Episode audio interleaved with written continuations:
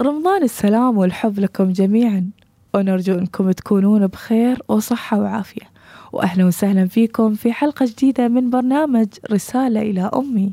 اليوم الرسالة راح تكون من مبدعة شغوفة في مجالات كثيرة قدمت الكثير في المجال الإعلامي ولا زالت. راح تثبت قوة ارتباط الأمهات بأولادهن لدرجة حبهن أنهن يكونن معاهم قراب في كل مراحلهم الدراسية. وإن لو نروح ونرجع حكم الأمهات ونصايحهن دايما تنشر بالذهب ضيفتنا الإعلامية ابتهال الزجالية.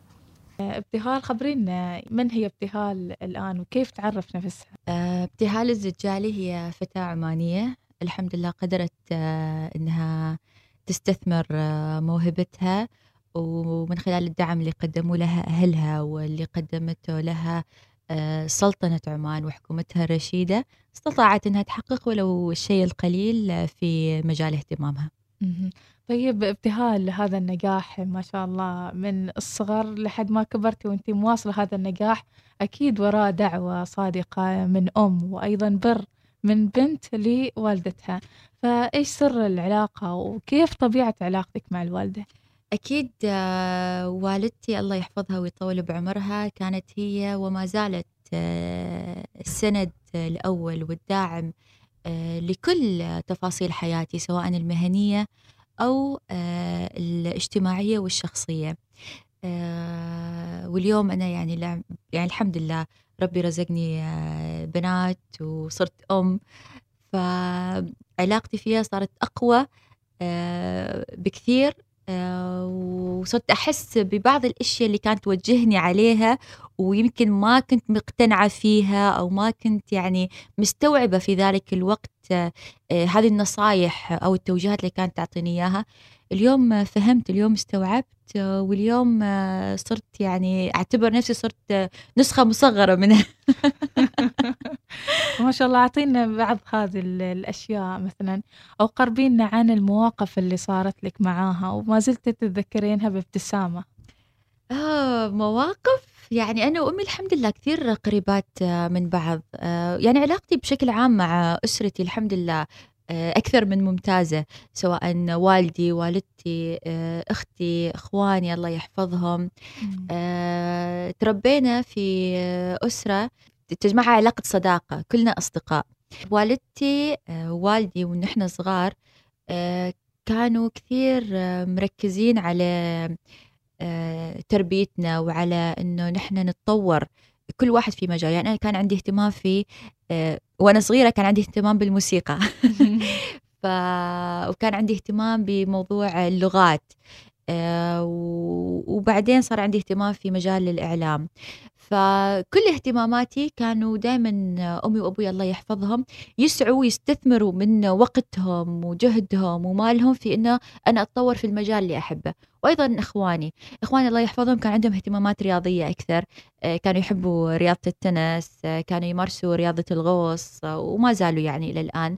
فأيضا كان في اهتمام باهتماماتهم هم. ابتهال خلي خلينا نقترب أكثر من التفاصيل. المستمع يحب يسمع العلاقة كيف يعني والسرد القصصي أكثر؟ السرد القصصي آه هذه كان يبغى لها شوية أحضر لكم كذا كم قصة وأخذ ابروفل من الوالدة. يعني ممكن أشرح هذه القصة وأتكلم عنها. بس أكيد بس شوفي يعني يمكن أكثر القصص اللي تحضرني اليوم آه يعني مثل ما ذكرت لكم يعني بعد ما صرت آم صرت يعني دائما آه، يعني أعتبر أمي هي الأم الثانية لبناتي. ف يعني يمكن القصص أكثرها ممكن تكون يعني تخص بنتي الكبيرة وأسماء. آه، وأسماء اللي في مرحلة من المراحل كانت مقتنعة انه أمي هي أمها أصلا. لأنها تقضي وقت كثير معاها. وصارت ما تحب آه، يعني يعني تريد تنتقل تعيش عندها في البيت وتريد يعني تكون معاها دائما وتريد إنه يعني تكون آه، يعني آه، تشاركها في كل تفاصيل حياتها.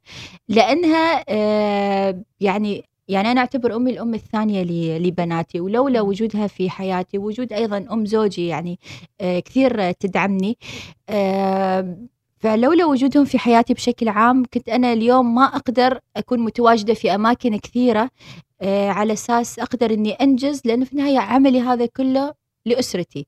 يعني في النهاية أي شيء أنا قاعدة أسويه اليوم أي وقت قاعدة أبذله خارج آه، البيت هذا كله في النهاية لأسرتي ولبناتي ولعيالي مم. فالحمد لله الله يخليهم والله يحفظهم كلهم واليوم يعني أنا الحمد لله يعني آه، عندي أمين الله يحفظهم ويخليهم آه، لي وإن شاء. الله يا رب يعني أقدر إني أقدم لبناتي آه، ولو شيء قليل من اللي هم قدموا لي.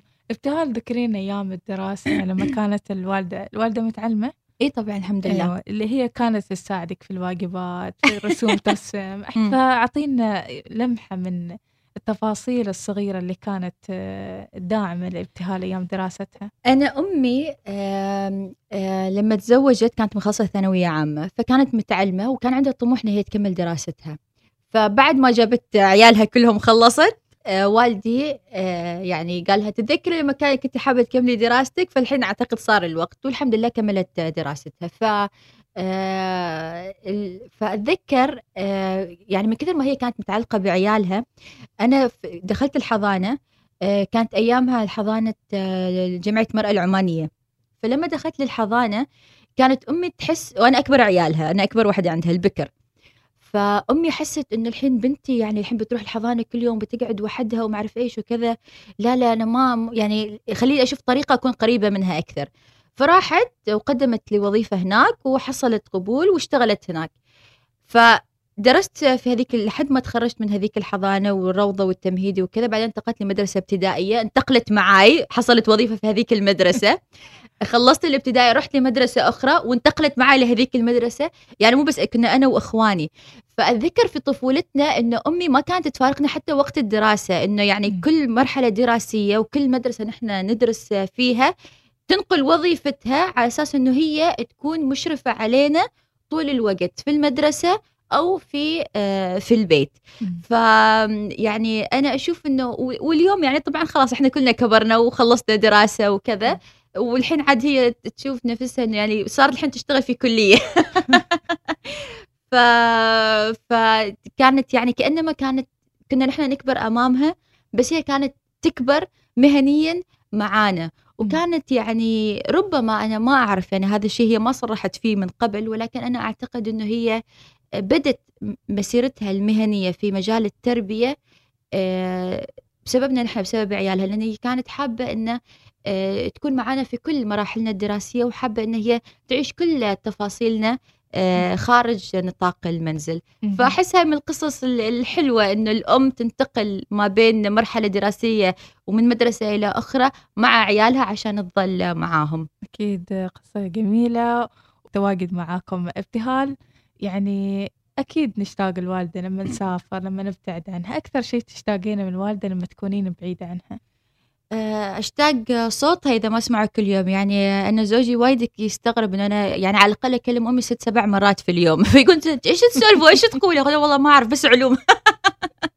هذا وأنا بس طالعة من بيتهم يعني إنه الحين في بيتين مختلفين. فلما أسافر آه يمكن ما أتكلم معاها كثير بس بشكل يومي فأشتاق أسمع صوتها أسولف معاها. لأنه إحنا علاقتنا يعني الحمد لله يعني مثل صديقات. هي. أمي يعني لما لما ربي رزقها ابتهال.